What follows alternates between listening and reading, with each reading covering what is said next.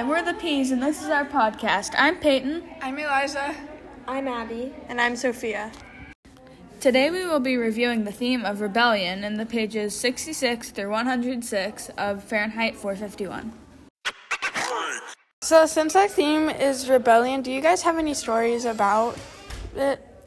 Well, once my mom told me to make my bed, and I really just didn't want to make my bed. And so I straightened the top blanket, but underneath it was all messy. Dun dun dun! So, um, I, I was actually wanting something a little deeper. Abby, do you have something? I do. Once when I was really little, um, my brothers and I didn't want to go golfing. And so um, we decided that if we had gone golfing, the dogs at home would miss us and feel not cared for. And so um, my brothers and I made a bunch of signs and protested going golfing, and we still went golfing anyway. But that's my story of rebellion. At least you still rebelled. Now, on to the recap 30 seconds. Go! So, um, Montag has his books, and he and Mildred are going through reading them all.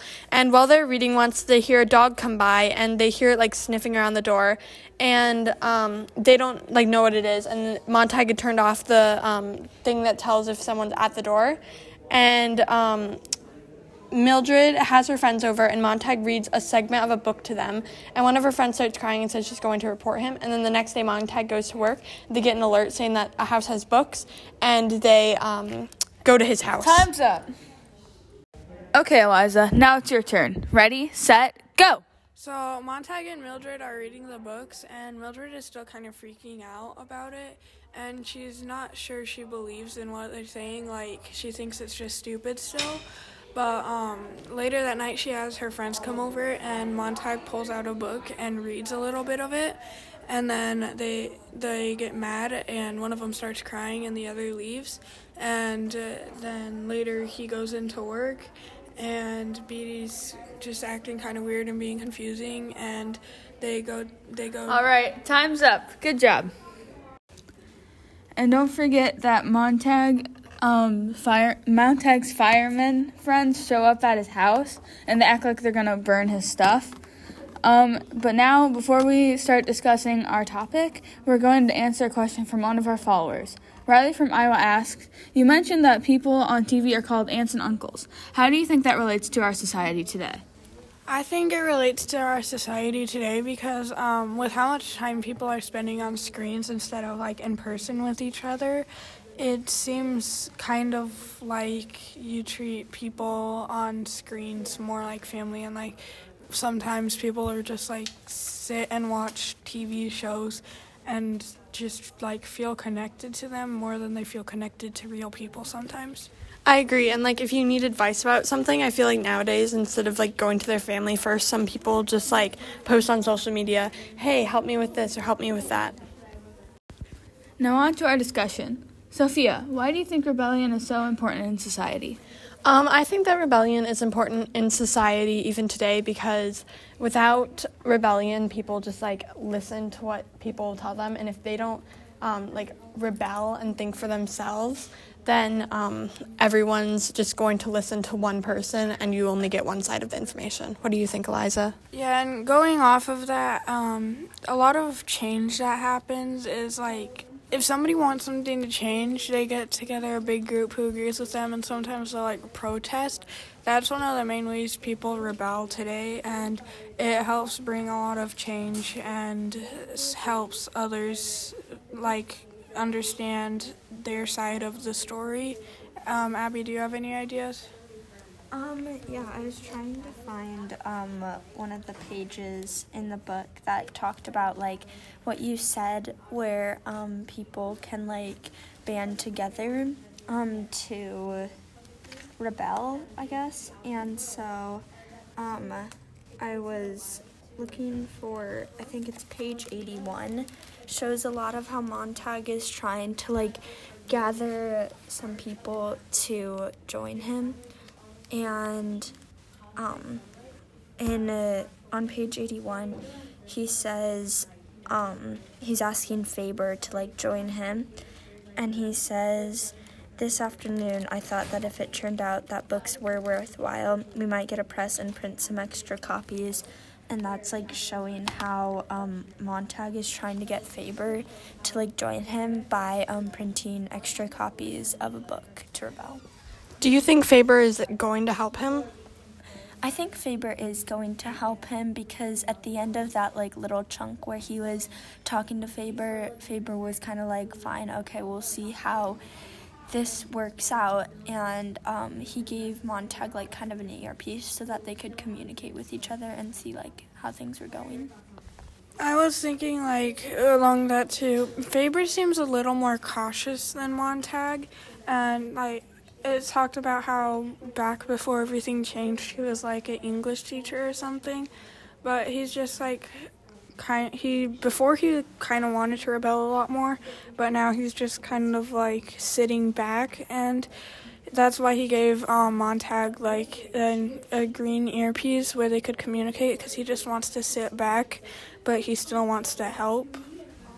Yeah, I agree with that. And I really like how Ray Bradbury made Faber like the mentor to Montag. He's kind of wise and he's more like just he doesn't get angry at things as much as Montag does and he's trying to like get Montag to like not be so fiery about everything. Do you think that now that um, people have discovered that Montag has books that Faber is still going to want to help Montag? I think that because Faber's not really in any real danger, because I don't think that they know that Faber's really helping him. Um, but I feel like if like anything is linked to Faber, then I feel like Faber will kind of get cold feet because he's a lot more cautious, like Eliza said earlier. What do you think, Eliza? Um, I I forgot what page it was on, but I think um there was something about how Beatty found out that the green earpiece um, was some sort of communication device because um, Beatty was like saying something to Montag about him getting all clever. And I wonder if they will find out that it's Faber helping him or not. Um, Eliza, do you think that you would rebel against this society if you were in a situation like this? Well, it depends on what position I would be in. If I was in the same position as Mildred and like had completely been raised to like just be a certain way and not really think for myself, I might not like rebel because I wouldn't know any better. But since Montag is a fireman and he knows about books and knows a little bit of the history from them, he has more of more background information to help him rebel. Abby, what do you think? Um, I was thinking, um, this was kind of a while ago, what you said, Eliza, but um, the when you were talking about, um, or maybe it was Peyton, how um, Faber might get like cold feet, and uh, I was thinking about this book that I read about a year ago called The Last Book in the Universe, and it's another dystopian um, fiction book. I can't remember who the author is, but um, in the book, this boy named Spaz um, is trying to get to Eden, and um, he is joins with an old man named Ryter, who is very wise. And that kind of reminded me of Fahrenheit 451 because um, Montag is joining with Faber, who is also very wise. And in the end of the last book in the universe, Ryter dies. So I wonder if Faber will die in the end. So another question I had for for you, Abby, um, why do you guys think that rebellion is so important in this book?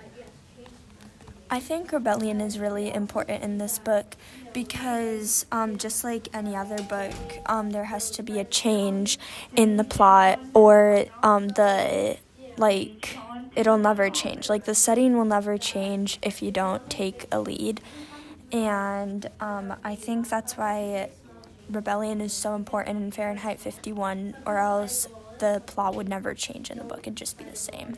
I also think that um, without rebellion, their society would be like too plain. And if they didn't have those people that like rebel against them and think for themselves, then like I don't I just feel like it wouldn't be like the same um, like thing the way that it all goes. Yeah, I agree. So, a question that I have for you, Sophia, is how would you define rebellion? And do you think rebellion can be a small thing, or does it have to be like big and flashy? So, I would say that rebellion is just like going against someone's rules. So, I think that it could be small. So, it could be like not making your bed when your mom asks you to, but it could be like in this book where you go against the government and you read books when you're not supposed to and do things like that. Yeah, I agree with that. It can definitely be a small thing. Like, uh, one person reading one book probably won't be a big deal. It's a pretty small thing, a small way of rebelling, but it could lead into a big rebellion. Um, uh, kind of like what off of what you said, Eliza. Um, I have a question for you. In what way did Montag rebel against his society, and how did this start? Um, I think it started by him just reading one book, but he's gotten ideas from that and seeing other people and reading books and what have happened has happened to them. And I think finding Faber helped a lot, and it's escalating now. I agree, and I think watching the woman like in the house when she burned her house down with her and her books, I think that he probably thought about the fact that um, why would someone care so much to be to die with these books? And i think that the curiosity of why someone would care so much that they die with the books like why would someone feel that way? So he's just wondering also like what it's like to read because to learn why people would want to die with them. What do you think abby? Yeah, I think that um, when Montag burned that lady with her books, he had kind of like that huge realization moment and he realized like how passionate how passion felt i guess. So um, i have a question.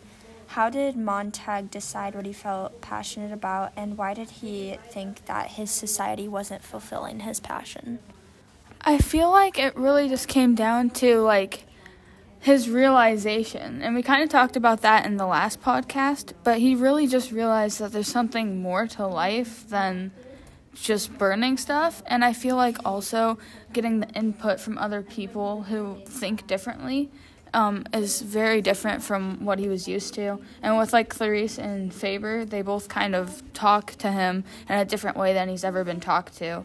And I feel like that really influenced his like standpoint and like how he switched. So what do you think, Eliza? I think yeah, I think Clarisse really like sparked his interest in finding out what the true meaning to life was and what was wrong with society with the one question, Are you happy? That really made him think about everything and decide that he wasn't actually happy. Okay, so another question that I had is do people have to believe in something to stand behind it? And how do you think this reflects in Fahrenheit 451? So I think that people should have a reason to stand behind something and like they should have their reason for like why they're protesting against this or why they're doing that. But um I think that a lot of people don't in like in times of like frazzlement where um, someone's like, I'm going to go protest for this, and you're just like, oh, cool, I'll come join you. But I feel like you really need to like know what you're standing up against in order to, um, in order to um, truly get your message across. Yeah, I agree with that. Like, I don't think you can truly stand for something without believing in it. There's like that casual kind of protesting, like, it's not really casual, I guess, but like just going with your friends because they ask you to. But if you really want to be into something, you have to believe in it, I think. Um, so who do you guys think reported Montag? And do you think Mildred would really just like not care about Montag enough that she would report him, or do you think one of her friends did it? I think that um, one of her friends did it, um, like the one that got super mad and walked out. I think the one that cried might have understood, but um, the one who just got mad and walked out, I'm pretty sure she did. Yeah, I agree with you, Eliza. I also think that it could be Mildred. I think it's kind of unlikely, but I think that Mildred might have done it out of just like being purely concerned and like worried for Montag because this is like a whole new personality for him. Um, so I kind of agree with um like where you're coming from, and I really agree with the fact that Mildred did it. And I think she honestly kind of did it out of like embarrassment for herself. Like, oh my gosh, my husband is reading a book in front of my friends. And like, she's worried that if she doesn't report them, then people are going to report against her and she's going to be the one in trouble. And I think she's just trying to cover for herself by reporting. So I think that Mildred did it. I think if Mildred did it, she would have done it out of anger at Montag because um, she like he made her friends upset and they said they're never coming back and she probably would have been super mad about that. Yeah. Thanks for listening to our podcast. Peace out.